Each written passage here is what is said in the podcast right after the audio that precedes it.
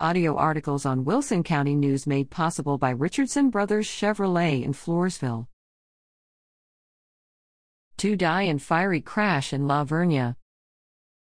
Two men are dead following a horrific crash December 18 on US 87, just inside the La Vernia city limits. Sergeant Kenny Mata with the Texas Department of Public Safety Highway Patrol confirmed the deaths Saturday evening. The men Boyd Wayne Powell of Richardson and Jordan Cole Williamson of Cibolo were pronounced dead at the scene by Wilson County PCT.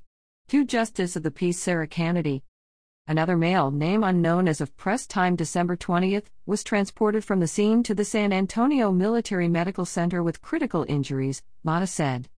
According to the preliminary investigation by the La Vernia Police Department, Williamson, driving a Ford F 150, was southbound in the outside lane of US 87 near CR 361 around 3:30 p.m. and entered the inside lane to pass another vehicle. He lost control possibly due to hydroplaning on the wet roadway, Mata said, and began to skid sideways into the northbound lanes.